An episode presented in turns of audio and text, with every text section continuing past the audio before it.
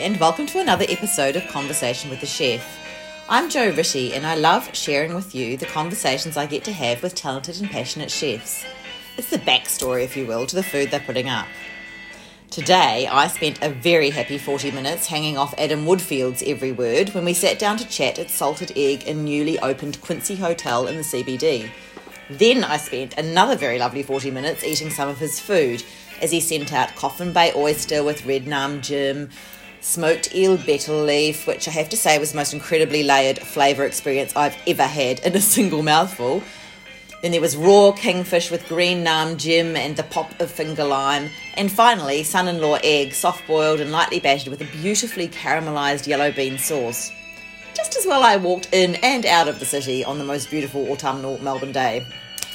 Adam's pretty famous actually, having worked with many of the Melbourne greats, starting with an apprenticeship at Stoke House. He ran iconic Jimmy Liks in Sydney. He owned and ran his own restaurant in New York before being headhunted for Hamilton Island.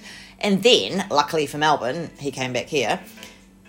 Yet he's the most down to earth, self aware man who was so generous with his time and his stories. I just felt really lucky. You absolutely must get away down Little Collins Street and try salted egg for yourself. Please say hi to Adam from me and do eat all the wonderful food.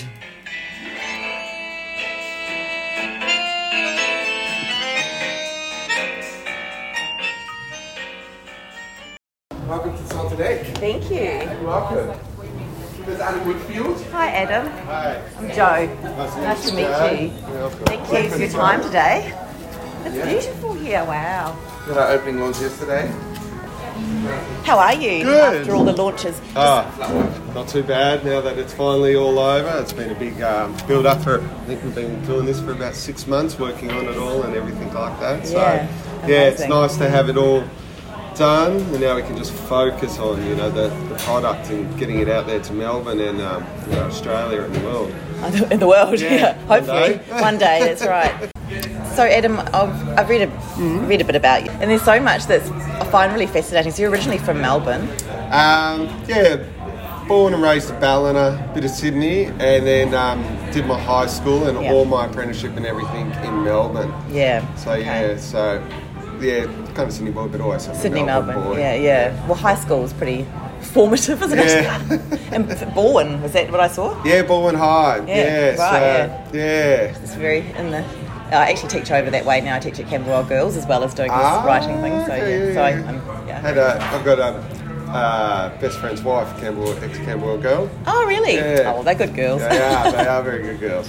Um, so, and I read that you did your apprenticeship at, at Stoke House. So that was Yeah, a pretty so- great place to be. Yeah, that was oh, that was it. It's, uh, it's golden uh, days, I reckon. The Stoke House. Um, I was uh, worked under Jean Elaine, so I was downstairs, um, and that was probably the time when Michael Lambie was moving out and uh, Paul Rayner was coming into upstairs. That period there, um, and that was you know one of the most cherished moment like memories I have in kitchens. That Bill Marchetti, David Thompson, but with John Elaine, he really um, I was a second year apprentice. He um, put me in charge of all the apprentices um, at that time, and that's when you know the apprenticeship system was actually a really good um, system that was happening within uh, our industry. Um, and um, yeah, to him I learned you know all about you know obviously par levels, stock rotation, everything like that. Managing a very section, busy section, which back then was the pizza section, you know, the big pizza oven at the front and all that. And at Stoke House, every table bloody had a pizza. Um, and then from then, um, you know, worked my way up the hotline while still, you know, making sure that I had um, at that time around about eight apprentices in the downstairs kitchen, making sure they're all doing the correct things and everything like that.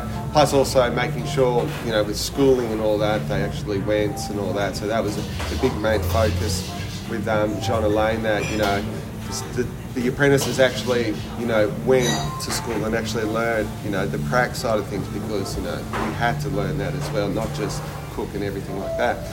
But the the most rewarding thing I ever got um, out of John was um, finance, how to um, actually understand how much something costs, when you waste something, you know, what the effects that is to budgets and everything like that. And then how much you know stock to have on hand, ordering, and all that kind of thing. So that's, and I, I never been much of a maths kid. I was not very academic at school. Um, I had a love for home economics for some weird reason. Uh, but then, um, and that's when I started to actually fall in love with a bit of finance and numbers and everything, and understanding how the restaurant industry should run and how business should be uh, should run. I think that's really, I think that's really interesting too, because I think as a teacher, it's, it's an important thing to remember that um, school is, should not be the best days of your life, and that often um, kids haven't quite worked out what they're into. But once you know what you're really into, um, then you are more interested in those other aspects and so on as well. It's, Yeah. yeah, it's a good, it's a good point. I read somewhere that you. Um, you loved making quiche Lorraine with your mum when you were a kid. Um, That's a Sunday night, every Sunday night, quiche Lorraine night with mum, or toasted sandwiches. and the pastry from scratch. Yeah, yeah, yeah. she was um, she um, single single um, mother, um, and you know she was brought up in a very Italian. Um, she's not we're not um, Italian by any means. We're all um, Australian, um, but she grew up in a real Italian neighbourhood called Riverwood in Sydney, and you know back when she was a child, they all got together, all the neighbours and everything, and cooked. And you know, she used to tell stories how she used to have to muddle the wine every Saturday for the neighbours and everything like that. Um, and so yeah, so she during the week could never really cook that much because she had work, had three kids to look after. So on Sunday, she really put a bit of an effort in to make sure that you know we all sort of did something together as a family. Um, that you know, um, and I always, my sister, I have got an older and a younger sister. The younger sister, she was always more interested in you know the sewing side side of things. Um, Mum used to always teach her about that. My older sister also had the passion for cooking, so the two of us um, used to always get in the kitchen with Mum and help her a lot on a Sunday. Because you got to, as a kid, you got to lick the bowl and you know do all that stuff kids just hang out and wait for. Um, and Mum always, yeah, I always thought my older sister was going to be the chef, not me, uh, because she had a real passion, always wanted to go into the kitchen, but she never ever ended up working in hospitality. Uh, she did it, I think, briefly. But I sort of had a like a little knack for it. I really loved the side of pastry work, I, you know, because it was always predominantly sweet time. But also, um, I just felt it, you know, it was just as a kid, you could get in there, you could knead the dough, you could do a lot of things. And my mum sort of teaching me, you know, a little bit about the basics of making a rough puff or a short crust or something like that. Yeah, and then Thank you. Do you need sugar? No, that's fine. Thanks very much. and then, um, yeah, so that was kind of Sunday just happened week in, week out kind of thing. And just quiche Lorraine was just something quite easy for mum, not too stressful, but it'd give, it, give us something like two hours together. And it, we kind of really cherish those um, Sundays um, because nowadays, like, they don't really exist that much. Yeah, that's right. And um, like we try and do it with our boys. We got me and my wife. We got two boys, and we try and um, you know, dinner time. My wife hates it because she thinks she puts too much weight on. But dinner time is very important to me. Like I make sure like we always got a good sized dinner. You know, it can be pretty basic. Like you know, we're just doing burritos or something one night.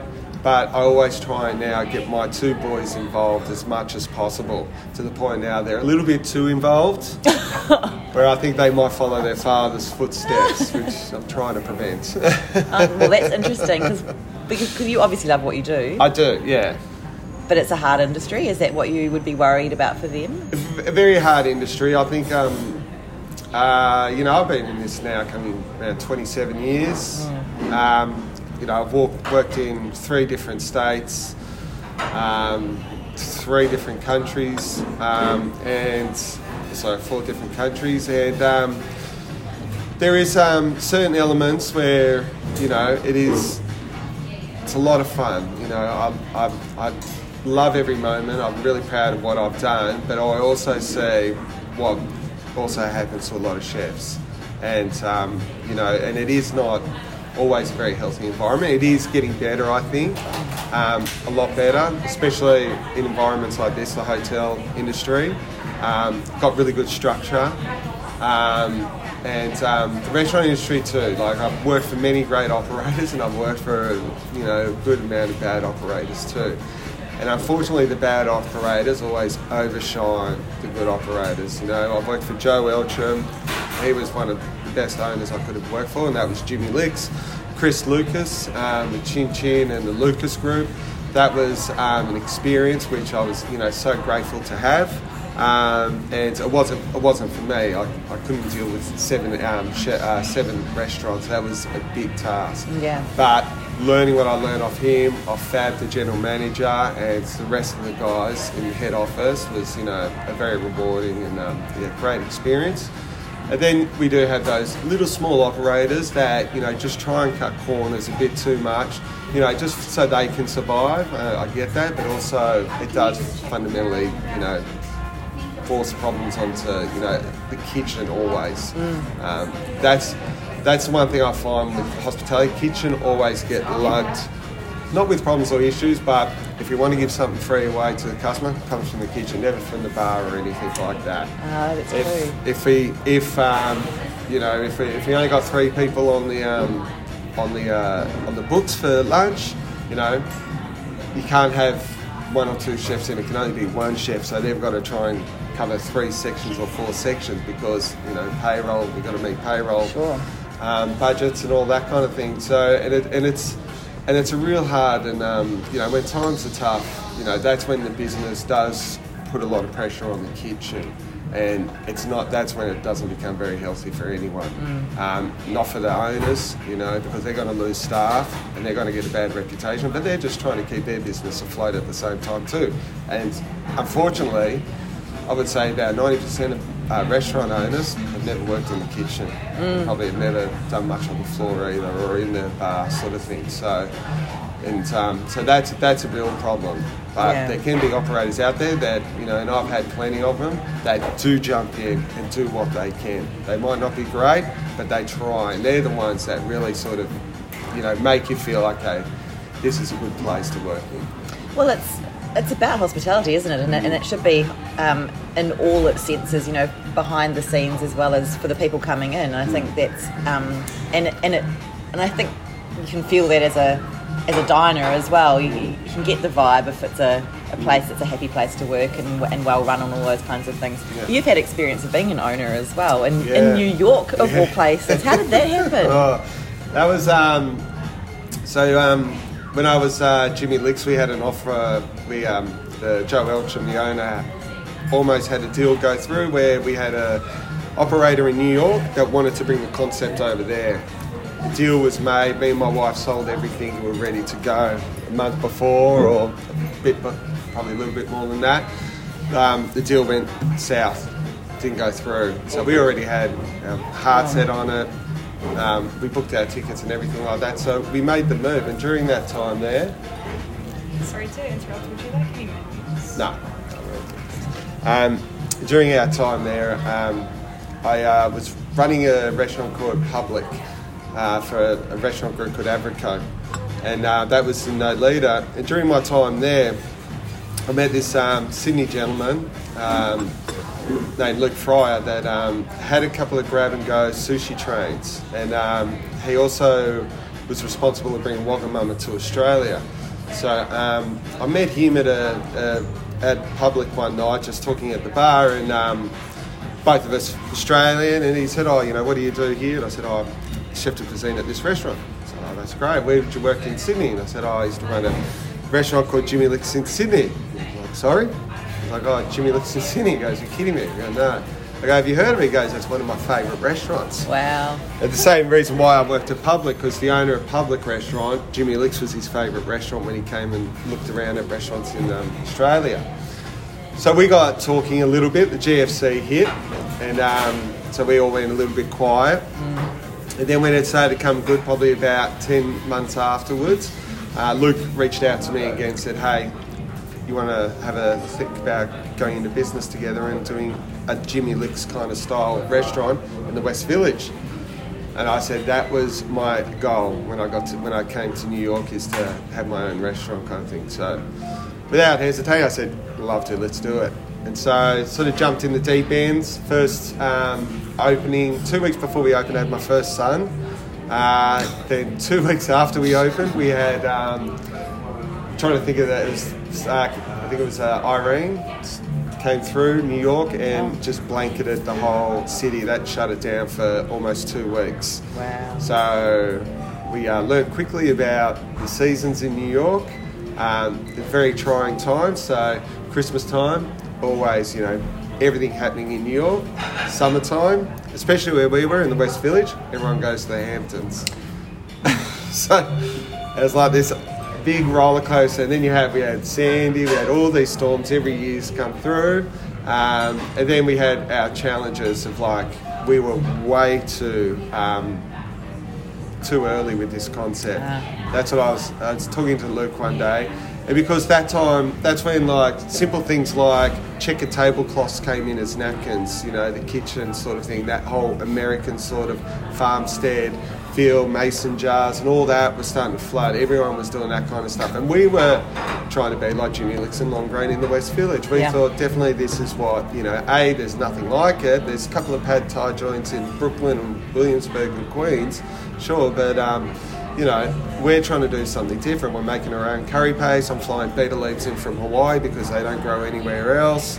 Um, and to find apple and pea eggplant, chai and all that, forget about it. You know, I had to buy a lot of ingredients from the east coast and get it flowing over. And when was that? What? This was, um, I would say, 2000 and say 2010.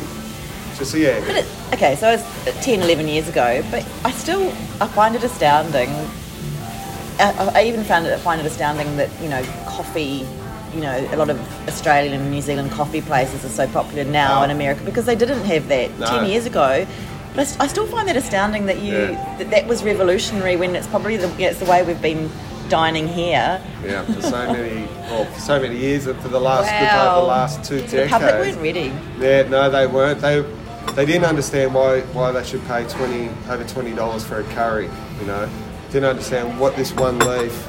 You know, I can go get something else cheaper than that. So it was really hard, and um, we we were we were open for four years. I was at the helm for three, and then I um, I got headhunted to open up a restaurant in um, uh, Hamilton Island. So during my first year there, I was commuting from Hamilton Island for New to New York, so that once every three months. Which I bet is not as glamorous as it sounds. Uh, the first trip was great, you know, away from the family for um, two weeks was, was good. But uh, as soon as you land, I had all kinds of issues, staffing Yeah. issues, changed like the whole way the food was changing without me knowing, um, and just the style of service really stopped. Um, and obviously, when I left, a lot of people, key people, left as well. Yeah. Because um, you know they, they they could see there was change ahead. Um, they could see that without me there, without my you know passion for the food, my drive for you know making sure it is authentic or as close, you know, uh, to what you get in Thailand, that would be, you know, that would be all gone. Yeah. So sadly, it happened. You know, we were serving, they were serving curry with a little, getting the cup of rice packing, putting on there with a little dome. All that was happening. Everyone getting that. Just no more sharing. It was just your serve because Americans didn't understand the, the sharing family style. They just wanted their plate. I don't want to share with anyone else, kind of thing. So it morphed into something which I was I was happy not to be there and have to go through it. But at the same time, when I saw that change happen, that's when I sort of said, "Here's my um, I'm selling out my Yeah, share." yeah. So and that was um, that was when investors knew it was over. And it pretty much only lasted probably about three more months after I Oh, wow. did that, and then um, that was it. So Yeah. So Southeast Asian food is your absolute thing. How did that happen? How did you discover that that was your thing? Well, because I got um, brought up with um, French, Italian, um, through my whole apprenticeship. Did a stint, a little stint at Estes Trey Piatti was my first little restaurant here on Clarendon Street. Stokehouse, Il Fineo, um, Marchetti for a good part of my apprenticeship. I think Stokehouse and Marchetti were the best trainings I could have ever had. Bill was one of the people that told me how to, you know, to stand, to you know, to stand there and take everything that's thrown at you, to make sure that you're never sorry for anything. You put your heart, you wear your heart on your sleeve, and you give it your best, and not to mess around with the food too much when you put it on the plate.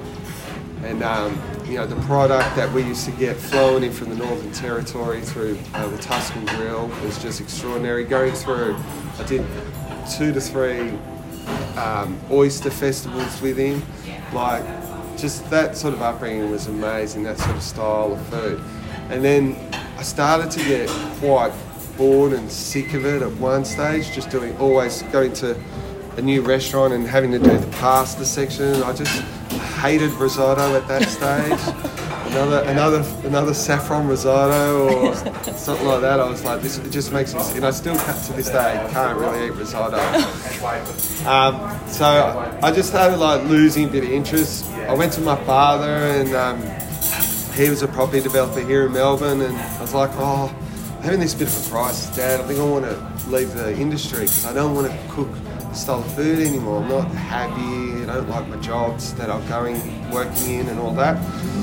He was like, you know, he tried to sell. Oh, you come work for me. I can give you 60 grand. You can sit in the lift and, or you can go on a forklift. I can pay you 120 grand, or you can get your crane license and you can get probably half a million a year. Sort of so that's why I was like, oh my god, what am I doing? And then my um, and that's when um, at the same time uh, Marchetti's went under, and so I remember getting called in KPMG's office to be you know told how much of everything I've lost, and that's when I had a real moment. I was like, what do I want to do? And um, you know, I was talking to my girlfriend, who's my wife now, and she was like, no, don't, you know, you've put a lot of effort into this. You really do love it. You love cooking every time when your friends come over and barbecuing and everything like that. But you know, maybe try something else, you know. And my father used to always take us to Asian, and we always, you know, we lived in Richmond, so always Victoria Street. We used to go to, actually Victoria Street, was Victoria Street back in the, you know, mid 90s. And, um, and so I always try to go there, try to get kitchens, and I couldn't, they would never let me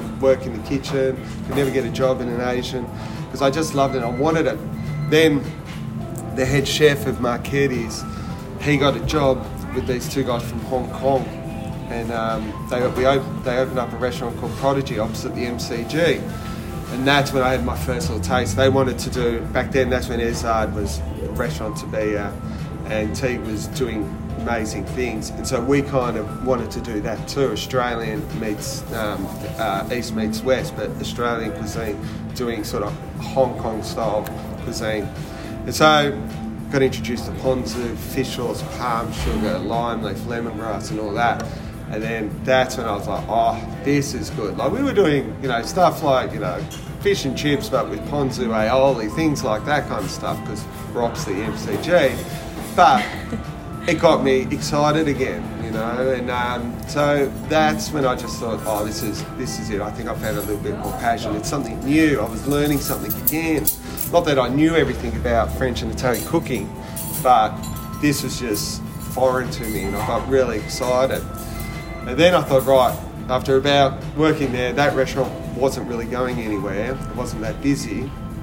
And I said to my wife, I think let's go to Sydney. I really want to go back to sisters and my mum. And plus, you know, I think let's go somewhere warm. I'm sick in Melbourne, you know, the weather always dreary and all that.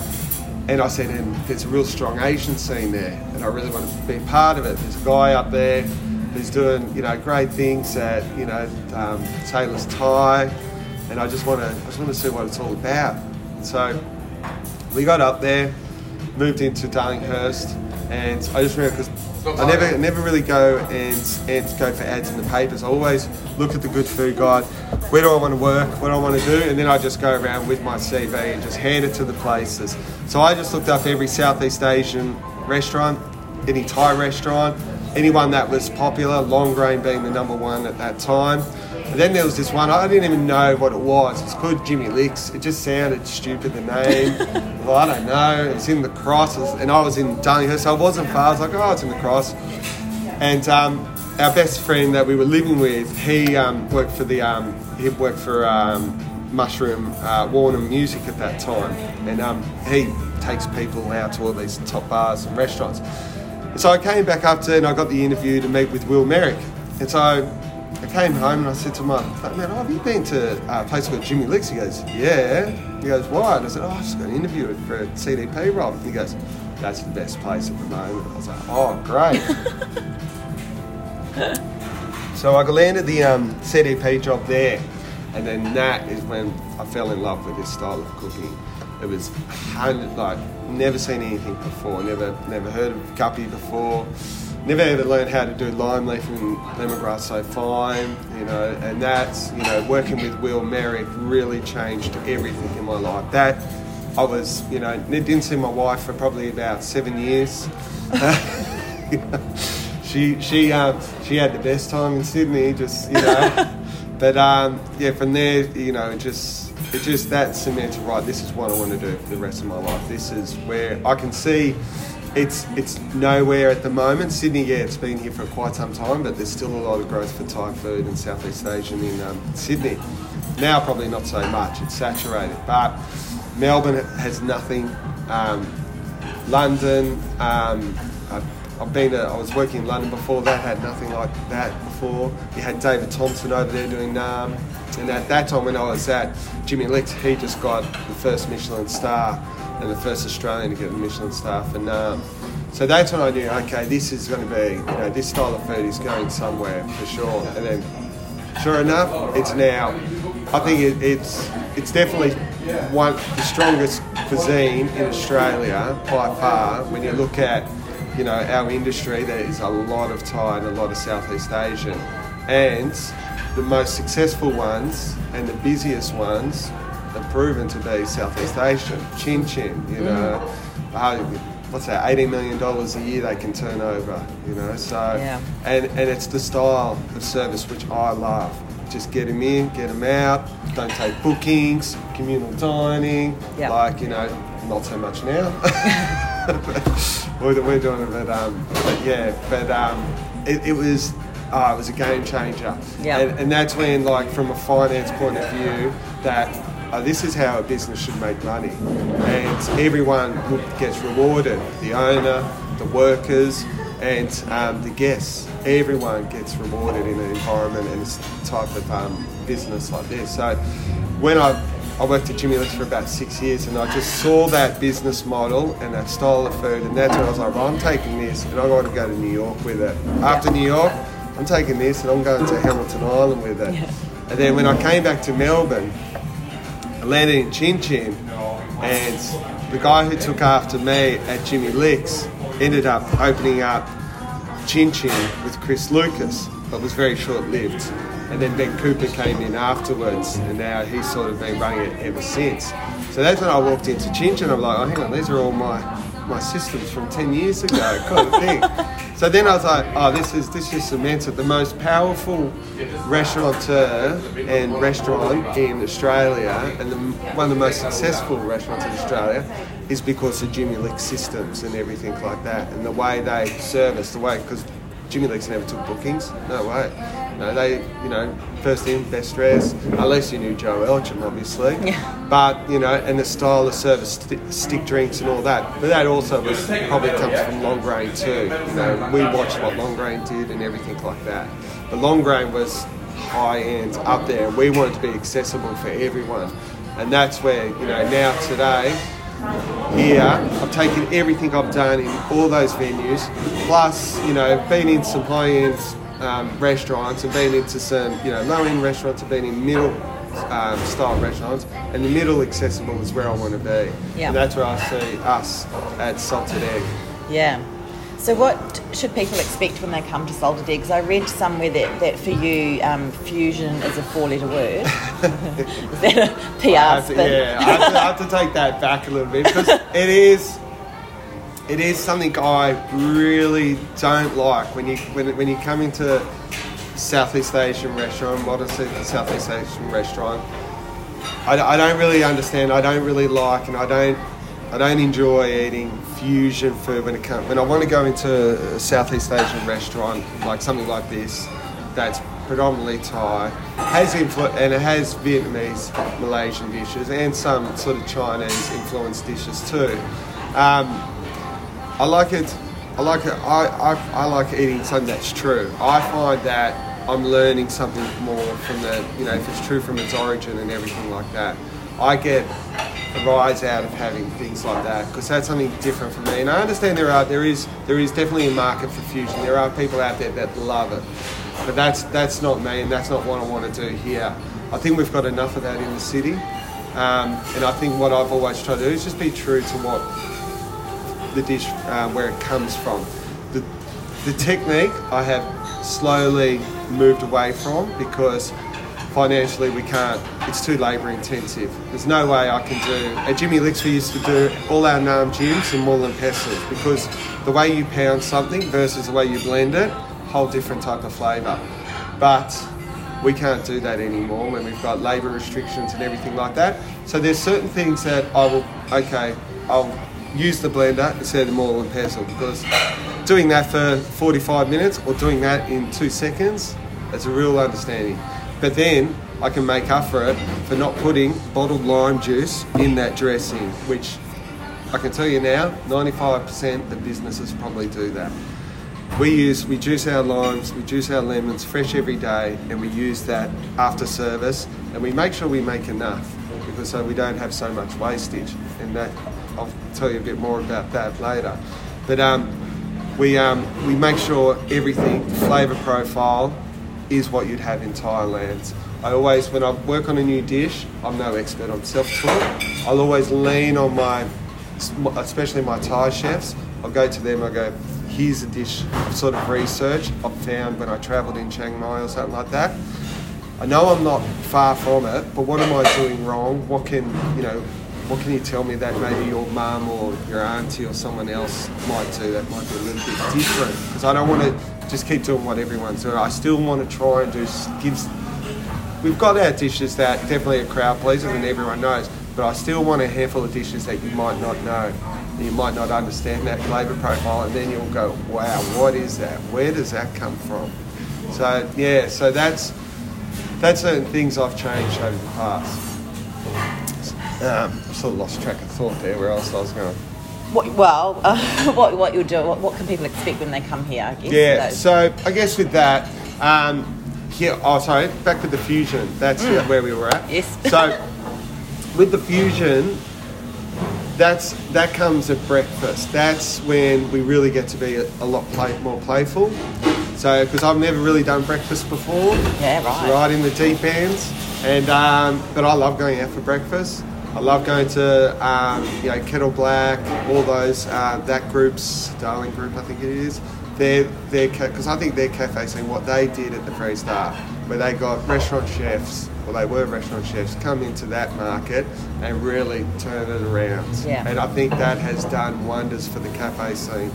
Um, and so I really took what inspiration what they do in their outlet, and that's what I sort of looked at here. Okay, I love the way they do certain things, just the style of plating up, and how they only use a couple of ingredients. Yes, there's a lot of their dishes that are Instagrammable too, and that's kind of like you know a bit about us too. Some of our breakfast dishes we need to you know be kind of Instagrammable, and that's where they definitely you know can be Instagrammable can be a little bit of fusion. So we're doing things like um, steamed tofu with um, sesame and soy dressing, pickled ginger, and chili oil. So traditional dish like that. And then we've got a playful one where we sort of um, take the eggs Benedict, but we do a cassava rosti, red braised pork neck, poached eggs with a Thai basil béarnaise sauce. So that's where the fusion comes into Yeah, it. Lunch and dinner is very serious until it gets to dessert because there's only so much sticky rice and mango you can do or grilled um, bananas with palm caramel. And that that that won't really sell to you know to the westerner that much. They will have it for a bit but then after a while they too will get sick of it. And um, you know the thais aren't famous for really being dessert chefs. So their their their dessert um, street snacks are amazing but it doesn't really suit this environment Yeah. so that's where I, and I've always, because I've got this biggest sweet tooth, I love finishing the meal with dessert. I think you always got to leave on a high. I don't understand how people can't have dessert because there's nothing more than just having some chocolate, having a bit of ice cream, having something warm and sweet, just go, oh, how good's that? and then just leave on a high. You know? So, Cecile, my pastry chef, she's done an amazing job. We've got this um, pandan and ube cream dome. So, this nice little dome that sits on the plate. Then she's got all these little elements around it. So she has um, young coconut gel, uh, ca- uh, a coconut dacqua, I mean a coconut um, macaroon, crushed up macaroon, and then we've got like a chili raspberry tuile kind of thing with a bit of gold leaf and all that kind of stuff. So really sort of sexy, standout dishes. Um, so she's really pushing me to start to be a little bit more, have a little bit more finesse with my plating up because I've got the Bill Marchetti mentality drilled into me. Rustic, just put it on the plate and let it be kind of thing. So, yeah, And I think that's something people can will probably see when they come to this restaurant. Certain dishes are starting to be a little bit more fine. If they have eaten a beetle or cockatoo and know my style of food, then I think when they get here, they, they would have seen, oh, there's a little bit more mature going on the plate, you know, it's just being a little bit more refined. And certain things I've done is, is just lose the whole notion, oh, you know, just got to have give the people more so they'll come back. Because giving them more food means they'll come back, they're getting um, value. But that's not the case. I'm all about, okay, if we're going to have a piece of fish or we're going to have a protein, it's got to be a really good one that's got a tangible story or something like that too. And then, you know, and then just try and put all the focus on that and then just have two to three more elements to the dish and then that's it. Just leave it alone kind of thing. So that's where I've, I'm starting to push myself a little bit more. Make the, I hated tweezers, I still don't use them, but at breakfast I'm starting to use uh, flowers and all that kind of stuff. At dinner, we've got a couple of micro herbs here and there, kind of stuff. So it's slowly coming out, and I might be, you know, a little bit past, you know, that little movement. But again, I'm sort of just, all right, let's just get a little bit more modern. Let's try and get nicer. But I think what people will understand when they get here and they put the food in their mouth, they're like, oh my god, that's taking me back to maybe Phuket, maybe Chiang Mai, um, Lampang, you know, oh my God, I just remember those times I've had there. Or, oh my God, when they go upstairs to, um, to um, uh, the queue, you know, they might have even um, something simple like the um, salt and pepper squid, for example. And that's a classic one that sort of teleports me back to what when Thai food first came into Australia, how like amazing and simple it is. Just simple squid deep fried with salt and pepper mix on top, with you know fresh lemon, a lot of chopped chili, white pepper and salt. Something so simple. Um, it's still a classic, and I'll, I'll never get rid of a dish like that. Yeah. And um, and you mentioned wastage in the kitchen. Is Yeah. that um, that's important for you to Mm. be on top of that? Yeah, the big one I think, um, you know, being a father, really conscious about, you know, the way the environment's going, especially for the kids, um, the way we sort of are starting to become very wasteful in a way, um, you know, with all technology and everything like that. So here, um, I made a conscious decision. We are trying to eliminate as much gem fat containers as possible. That was my aim when we opened up, not to have it. Unfortunately, they always slowly creep into the kitchen. So environmentally, trying to just be a little bit more sound with how much plastic we use. We I try and um, uh, did it with the Lucas Group. We got rid of all gem facts and we just put um, still hard plastic Cambro containers in all kitchens. That um, reduced, you know, purchases went right down, which was great. They saved a lot of money, but also landfill and all that's been a real good thing. And when it comes to the kitchen sort of thing, a lot of guys don't really get taught a lot about the finance sort of side of things. But here, I try and teach the guys uh, when we do, when certain sections do butchering. So, for example, you can have a, a commis chef to a CDP on larder. They'll have to butcher down the whole kingfish just to do our um, sort of king, our raw kingfish dish as a starter. When they do all that, they have to like figure out the wastage, how much wastage goes in the bin, how many portions they've got, and then they've got to do all the finance um, also. So they've got to go back to the invoice. that day that we got it, how much did we came, how much came in uh, dollar wise, and they've got to do all the maths, how much they ended up, how much they wasted. They have to record it each time. Then at the end of the month, we go through. We we we don't want to see it as a competition, but we're just trying to make everyone aware of, of how much wastage is going on. Plus, um, you know, is there other ways that you know not to throw everything in the bin. When it comes, you know, Josh Niland up at um, St. Peter's doing amazing things, and I think a lot of you know chefs nowadays are starting to see that, and that's where at Jimmy Liks I got um, shown uh, by my sous chef at the time what to do with um, the ribs of uh, salmon and trout, where you just steam them, then you batter them, or you put them in the flour and you deep fry them, chili salt, and you eat them. And that's a you know you're just eating bones and it's so delicious. And that's where you know now you see the collars from kingfish they're being thrown away and now the last five ten years because of the japanese influence people are starting to use that. So really try and push these guys to sort of think a bit more not to throw away not to go crazy and start serving spinal cords and everything like that but also be mindful you know hone in on your skill make sure your knife skill and all that's really good and then also just sort of start thinking what's going in the bin. Is there something else we can do with that instead of just get throwing it straight away? Um, so that way we can a make some more money, which you know helps everyone. But at the end of the day, also you know pushes us a little bit more to do some investigating, some more research and all that, and just sort of help you know, the problem with reducing landfills and all that kind of stuff. Because again, you know, I think only two weeks, I was listening to an economist in um, America, Scott Galloway, talk about landfills, how that's becoming a major issue, especially with restaurants, how, you know, how much wastage is going on. Yeah. Know, and, it's, and it is a massive problem in our industry. Yeah. Um, without wanting to end on a sad note, No. but because you're doing great things for Yeah. that. But thank you so much. That's It's all been- right. I feel like we've just covered so much. Yeah, yeah. it's amazing. No. Thank you, Adam. That's all right. Pleasure, Joe. Pleasure.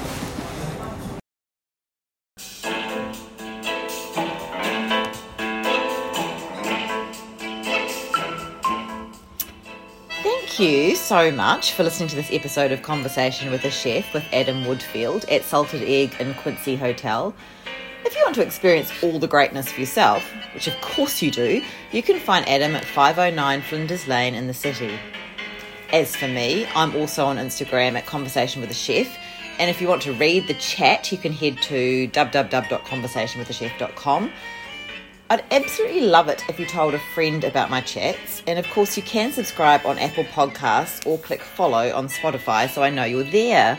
Once again, thank you. Have a great day. See you next time.